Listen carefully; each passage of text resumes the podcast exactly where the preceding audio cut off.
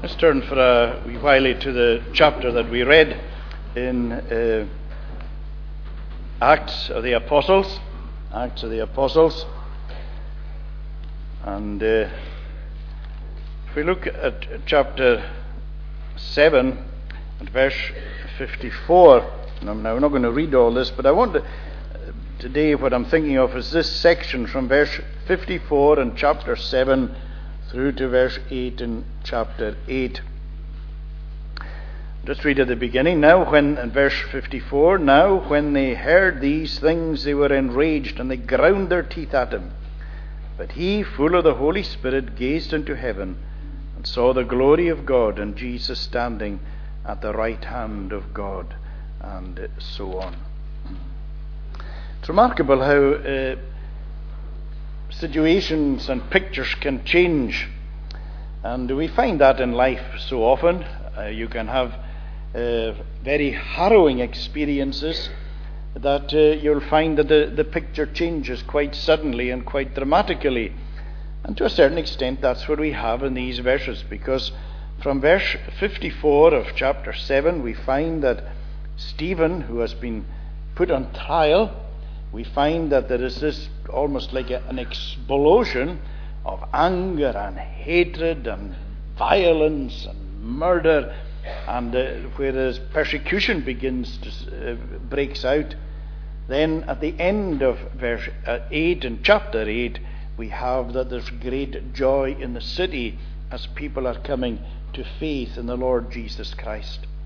And life is often like that. There's this great turnaround and we've always got to remember that the Lord is, in, is actually in control of everything. And there are, will always be periods in the history of the church when the church seems to be threatened and the church appears to be in decline. And uh, I'm sure many a time Christians have said, you know what, I think we're finished.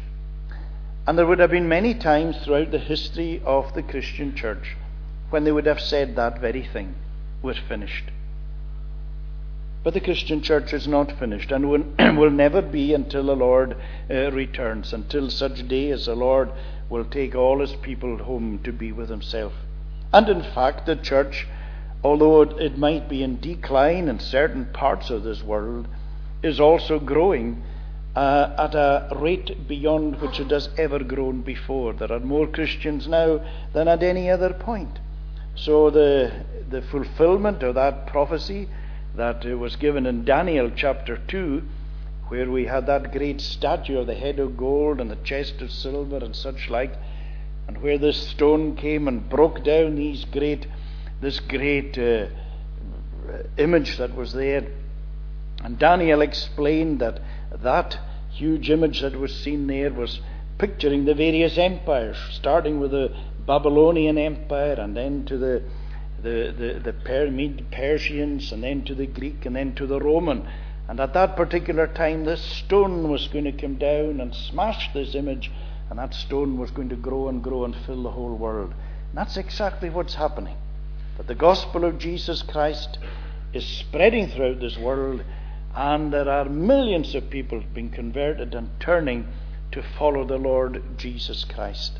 But side by side with that, just as there was then, there is persecution. It is part of it. Because uh, this is the nature of this world, the enmity that is uh, in the pits of hell that floods into human heart is so opposed to the gospel. And so the, there is, in a sense, this war is ongoing and will continue on until uh, we find the, the return of the Lord. But the Lord always overrules things. And even although things may appear dark and threatening for a time, God still overrules everything. Now, if we pick up the, st- the story of Stephen, we find in chapter 6 that Stephen was full of grace and power, doing great signs and wonders among the people. And some of the Jews opposed him, but Stephen was filled with the Holy Spirit. And it tells us that in verse 10 that they couldn't withstand the wisdom and spirit with which he was speaking. But then, through to form, when you, you find certain people like that, when they have no argument, when they come against somebody who they realize is this person is going to tie me in knots. I cannot withstand him. His, his reasoning is, I just can't deal with it. So often, as happens, these bullies, they resort to violence. And no longer are they going to argue. And so that's exactly what happens. They, they, they, they turn against Stephen and they drag him, as it were, through to a, to a court. And uh, Stephen, in a sense, is there going to be fighting for his life. He's brought uh, forward in trial. And uh, it tells us that, that as they looked at Stephen, uh, his face seemed to be like the face of an angel. Uh, because of the, the glory of God. That's what it tells us, verse 15 in chapter 6. And gazing at him, all who sat in the council saw that his face was like the face of an angel. You would think at that moment, these men, and remember, this is a council, this is the same council that tried Jesus. Here they are again, they're trying Stephen. And as they look at Stephen, they see his face is shining. Because the Spirit of God is in him such an amazing way that the, the, it's like the glory of the Spirit of God is breaking out in him. So that his face is beginning to really, there's a, a radiance and a glow and a shining. And you'd say to yourself, if you were a member of that council, you'd say, hey, we better back off. It's very obvious that God is with this man. Look, look, look, at, look at his face shining. This is not natural. We're seeing something supernatural here. But these men couldn't see like that. They didn't, they didn't reason like that because they were so full of prejudice. They were so bigoted against that they couldn't see. You know, that's what, that's what prejudice and bigotry does. It, it makes a person unable to see the truth, unable to see what's staring them in the face. And they couldn't see. Yes, they could see Stephen's face shining. But uh, beyond all that, they could only, they were just so filled with hatred against him.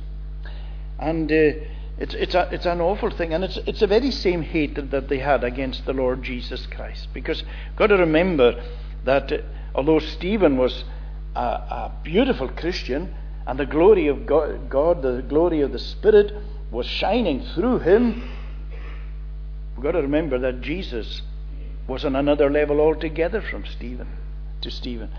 And yet they couldn't handle Jesus. They put him to death. They, their hatred was so awful. And you know something? We've always got to get guard against a hard heart, a hard conscience. You know, it's a very dangerous thing. And we've always got to ask the Lord, Lord, give me a soft heart, give me a tender heart, give me a teachable spirit. It's something we should always be asking the Lord. Lord, give me that teachable spirit that will be ready to respond to your word, that is willing, and when I'm not willing, Lord, Make me willing. Make me willing to hear what you're saying. Because often there's an inbuilt prejudice against God and against His Word uh, within our, the natural heart. And it's only God's grace that can break that and mold that. And so we need to be asking the Lord for this, this teachable spirit. Well, at that particular point, these men did not have a teachable spirit. Their heart was hard, their conscience was hard. And so then we find in chapter 7, we find uh, Stephen's speech or Stephen's sermon. And it really was a powerful, remarkable sermon. And he's recounting God's dealings from the very beginning, where he called Abraham way back and runs through the history of Abraham, the history of the captivity in Egypt of the children of Israel there, of them being taken out of Egypt, the wandering through the wilderness, of Joshua taking them into the back into the land of promise, right down to David and to Solomon and so on, right down to the present day. And of course, when it came to the, to the end, uh, when it tells us, when they listened to him, in verse 54, their anger knew no bounds. See, they're so incensed. Now, when they heard these things, they were enraged and they ground their teeth at him. Now that's some anger, isn't it? Where you start, you're so angry that you start grinding your teeth with the anger. You know, I have a feeling that that's something of the anger that will be in hell. Because there is that picture of grinding, of gnashing of teeth, and it's a picture of hell. And people often wonder what hell is like. I have no idea. And people have this idea that it's just a burning flame. I don't believe that it's just out like a burning flame, but I, it's a place where the wrath of God will be. And the wrath of God has begun to be displayed in this world, but only at a very small measure. And if you go to Romans 1, we see something of the wrath of God. And part of all these things is that there were the anger and the hatred. When when you see this world and where God's restraint is removed, and we see injustice and hatred and anger and all these things, I believe that's part and parcel of what will constitute, along with other things, obviously. But there's this idea of this grinding of teeth and anger, just real anger. And so we see that's what these, these people are, are displaying at, at that particular time. Now, of course, the trial of Stephen was a mockery, just as the same as the, the trial of Jesus was a, a mockery. It was the, they just went through the motions because there was going, only going to be one outcome. But you know, it's quite remarkable that at one level, we find a pattern in Stephen's life and Stephen's death that was similar uh, to Jesus because we find that Stephen makes a prayer similar to Jesus. Because you remember when they were hammering the nails into the hands and the feet of Jesus to put him onto the cross, Jesus said, Father, forgive them because they don't know what they do. Well, here we find that Stephen, although they're stoning him, and I can't think of a much more painful way of dying than being stoned to death, Stephen says, Lord, do not hold this sin against them. It's not beautiful. It's not wonderful. And it's here we see the marvelous grace of God at work. And you know, the, the wonderful thing is this that God the Father listened to the prayer of his Son, and he listened to the prayer of Stephen. And although we don't know who all came to faith amongst those who were carrying out these deeds, with regard to the death of the Lord Jesus Christ, remember the centurion, and the centurion was the man who was overseeing the execution of Jesus. He was in charge of it. And he stood facing the cross as Jesus was on that cross. And he heard Jesus speak the seven times from the beginning Father, forgive them, for they know not what they do. He heard all the different sayings of Jesus. And when Jesus had breathed, had, had in the end, he said, uh, remember how he cried out, It is finished, and then he said, Into your hands I commend my spirit. It tells us that when the centurion saw this, as he stood facing the cross, he said, Truly, this was, or this is, the Son of God. This centurion, because of what he saw and because of what he heard, he came to full, be fully convinced and believe this was and is the Christ. And so the very prayer of Jesus is being answered there in his death. And also the prayer of Stephen because he, he prays, Lord, do not, you would, now this is, this is grace. Because the normal aspect of life is when you're hurt, when you're being, when you are the victim of injustice, the natural reaction is revenge. I'm going to, I'll tell you something, I will get him, I will get them. That's what revenge is. That's the human heart. I'm going to let them off with this. And you could almost imagine Naturally, Stephen would be saying, Lord, deal with them in judgment. Bring your curse down upon them because of what they're doing. No. It's the very reverse. Do not lay this sin to their charge. Don't, don't hold this against them. and those who were executing, there was a young man there who approved of this execution. He was right in with them. And in fact, the stoners who took off uh, their outer clothing, they put them down at this young man. He was watching over that. And he was 100% with them. That was Saul. And in fact, from that moment on, Saul became, it was like it ignited something in the heart of Saul. That day, something clicked in the heart of Saul. It was like when you strike a match and all of a sudden there was this, there was like petrol, and the whole thing went boom. Well, that's what happened in the heart of Saul when Stephen died. He just couldn't get enough of persecution. He became virtually a ringleader in it. And uh, that's what it tells us in chapter 8. And Saul approved of his execution. And there arose on that day a great persecution against the church in Jerusalem.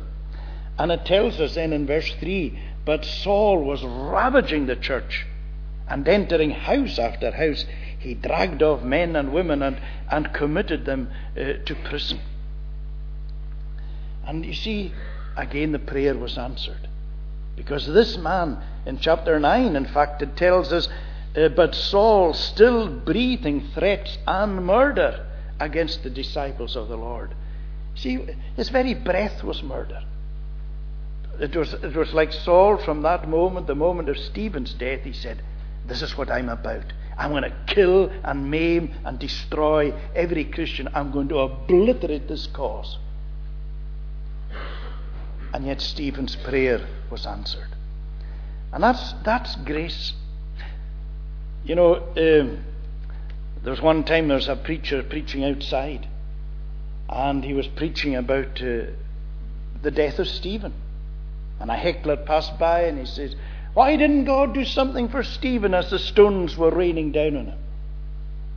And the preacher said, He did. God did do something for him. He enabled Stephen to pray for his persecutors. He gave him that much grace that he was able to pray for his persecutors. And it's very important that we stop and we think how do we view those who may consider themselves as opposed to us? Do we have hearts of anger? Do we have spirits that say, oh, we wish the worst? Or have we spirits that wish them best? Have we a heart that prays for them? Because that, that reveals an awful lot of what, what is within our heart. But the, the wonderful thing is that before Stephen died, he made this statement in verse 56, and he said, Behold, I see the heavens opened, and the Son of Man standing at the right hand of God. Now, it's a wonderful description, seeing the heavens opened. And whenever that description is given in the Bible, it, it is always a forerunner of God going to come where He's coming in power, where He's going to display Himself in some way. That's what we find, for instance, in Mark, in Mark chapter uh, 1. It tells us at the baptism of Jesus about John, he saw the heavens opened and the Spirit descending like a dove upon him. We have God making a great state, an amazing statement in Malachi, where he is asking, excuse me, his, his people to, uh, with regard to the tithe, of giving uh, the, the tithe uh, to him. And he said, Prove me. It's not often God says, Prove me, but he does, does on this occasion. He says, Prove me now herewith. You, you give that to me. Prove me. And he says, I will open the windows of heaven and pour down such a blessing upon you that there isn't room enough to contain it. It's like when you open the windows of heaven, it's not like just there's a, a wee, wee gap. It's like they're wide open and God is going to pour down so much, so much blessing. Well, Stephen was given, as he was facing death and as the death was starting, he was given this display. It's like God opened up heaven for Stephen, where he was given a glimpse of where he was going and who was there. And who did he see? He saw Jesus. And he terms him here, he said, Behold, I see the heavens opened and the Son of Man now, this, of course, was one of the designations that was given in the Bible to the Messiah. We read about it in Daniel, the Son of Man. It was a designation that Jesus gave himself as the Son of Man. The Son of Man has come to seek and to save those who are lost.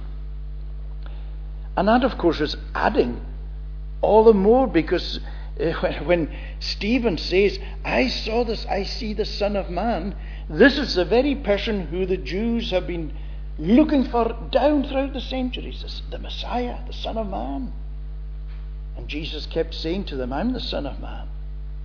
And here is uh, Stephen saying, I'm seeing the Son of Man. Now, there's huge significance in that when you think about it. Because Jesus, remember, is dead. As far as the Jews are concerned, Jesus is dead. The Son of Man, as, they, as he used to call himself in his word, he's dead as far as they're concerned. And Stephen is saying, I'm seeing him. Heavens are open and I'm seeing him. And that is an absolute vital truth, not only for Stephen, but for the early church and for us as well. Because it means this.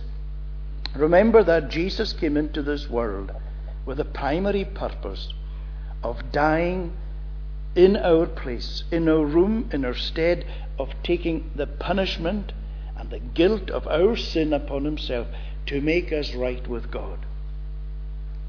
Now, he died on the cross. He was buried. He was put into this rock tomb, and this, the, the door was sealed over it.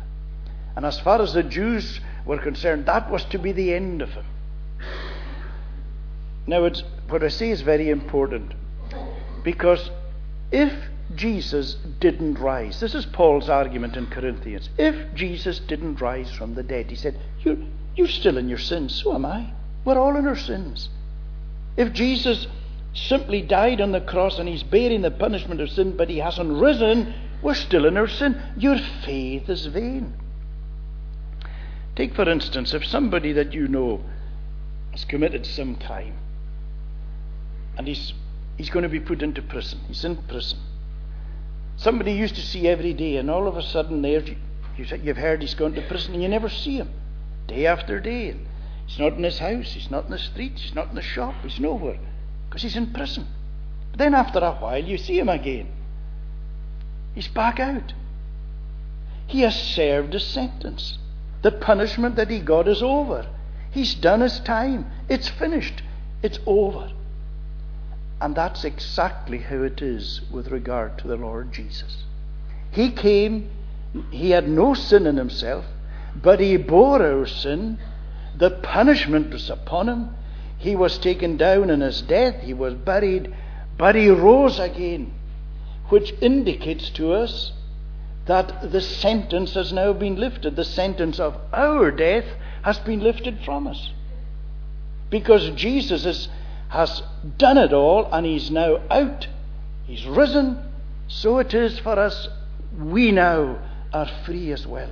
So this is, this is who uh, Stephen is seeing. And he's seeing Jesus at the right hand uh, of God. Of course, that's a place of authority and power and but also, Stephen sees something beautiful. He sees Jesus. It tells us uh, that he saw him, the Son of Man, standing at the right hand of God. Now, normally the picture that is given to us of, is of Jesus sitting at the right hand. And it has been suggested by many people that the picture that, or what, what Stephen saw of the Son of Man standing, is that Jesus was had got up to welcome, he had got to come off his throne to welcome Stephen home. It's a beautiful picture. And that, that, that's what the Lord does, that he welcomes his people home. And that, we believe, is uh, what, what Stephen is seeing. And the, the angels would have been around Stephen as he was being stoned, ready to carry his soul home. But then, as we saw, the, Following on from that, the fires of persecution broke out. But this is where God is at work. It tells us in verse 1 And Saul approved of his execution, and arose on that day a great persecution against the church in Jerusalem, and they were all scattered throughout the regions of Judea, Samaria, except the apostles. In other words, what happened when the fires of persecution broke out, everybody ran. The people took off. Everybody left Jerusalem. They were running here, running there. They were going to different parts. And remember one of the terms that Jesus gave his people. He said, You are the salt of the earth. Well, at this particular moment, it's like taking the salt dish and sprinkling salt all over the place. Because that's what's happened. God's people, like salt, are being scattered all over. Now, at that moment, it looks like chaos, but it's not, because what did they do? Everywhere they went, they were preaching. And they were telling people about Jesus. And so the gospel of Jesus Christ was being spread in all the different areas, and people were coming to faith. And then we find, with this we close, we find this man Philip, who was one of the seven who was taken along with Stephen. He goes down to Samaria. And he goes down, what does he do? He goes down to preach Jesus. That's what he's that's a great message. Philip went down to the city of Samaria and proclaimed to them the Christ. That's our message. Jesus Christ and Him crucified. That's what Paul said. He was determined when he went to Corinth. I was determined not to know anything among you save Jesus Christ and Him crucified. But we give the great gospel that God so loved the world that He gave His only begotten Son, that whosoever believes in Him should not perish but have everlasting life. Jesus said, If I be lifted up, I will draw all men unto me. And that is surely our aim every Lord's Day is to raise up Christ in order that people will be saved.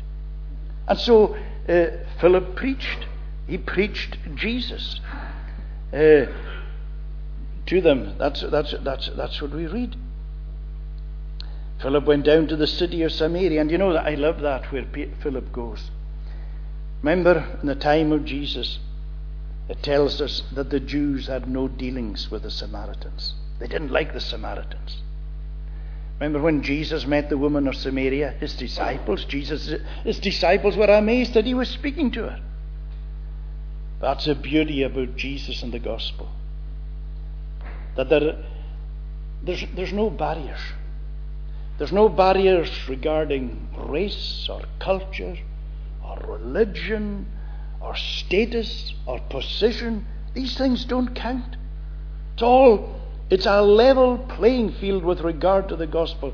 Every person is an individual who is important before God. And the gospel of Jesus Christ goes out to all. And that's why Philip, he went down to Samaria. Most Jews wouldn't think about that, but that's where he goes, straight away down to Samaria, and he preaches the gospel. And see the result, verse 8. With this we finish. So there was much joy in that city. What a change from the battering and the stones on Stephen, or a change to the fires of persecution in Jerusalem. Now we're seeing people being converted, and there's much joy. You know, there's a lot of people who think that once a person becomes a Christian, pause, you've, you've signed up to a heavy life. And the moment you become a Christian, that's it. You just might as well wave bye bye to happiness and joy that it's all over. Nothing could be further from the truth. Because the Christian faith is a faith of joy. It's part of the, the ministry of the Holy Spirit, producing joy within our heart. Joy is part and parcel of the Christian's life. And it's a deep rooted joy. It's not a fleeting, it's not the, the, just a fleeting laughter. It is deep rooted. And in fact, it is part of heaven forever. In fact, when the soul enters heaven, Jesus tells us this, that he will say on that day, Enter into the joy of the Lord. That's how you're welcomed. That's how Stephen would have been entered, welcomed into glory. Enter into the joy of the Lord. At your right hand there are pleasures forevermore. Isn't that wonderful? That's what the psalm tells us. So it's not a world of doom and gloom. That doesn't mean that we're not realistic and that there are sorrows and trials and pains in this world. Of course there are. But there is a deep rooted joy. There is a satisfaction in Christ. There's a peace in Christ. There is this joy within the heart, even when it's tough. But this joy will be fulfilled and this joy will know no bounds in the world to come. Do you have Jesus Christ? And you, when you think about it, you, we go in, do we come into church and go out unaffected? Or do we come in and do we ask the Lord, Lord, change me? Here's an opportunity to be changed. And the Lord is able to do that for you, for me today. Let us pray. Lord, we pray to bless us, and we give thanks again for your word. We pray that we will know the transforming power of your grace. We give thanks, Lord, for your patience with us. We give thanks, O Lord, that you do not deal with us according to our deserving. And we pray that you will bless us. Bless the cup of tea, coffee in the hall afterwards. And we pray that you will take us all to our different homes safely, cleansing us from our every sin. In Jesus' name we ask it. Amen. We conclude singing in the 16th Psalm. Psalm number 16, and uh, this is from Sing Psalms. It's on page 17. Psalm 16, page 17, and the tune is Golden Hill. From verse 8 Before me constantly I set the Lord alone. Because he is at my right hand, I'll not be overthrown. Therefore my heart is glad, and my tongue with joy will sing. My body too will rest secure in hope unwavering. For you will not allow my soul in death to stay, nor will you leave your Holy One to see the tombs decay. You have made known to me the path of life divine. Bliss shall I know at your right hand, joy from your face will shine. Psalm 16, page 17, verse 8 to the end, and the tune is golden. Before me constantly. I set the Lord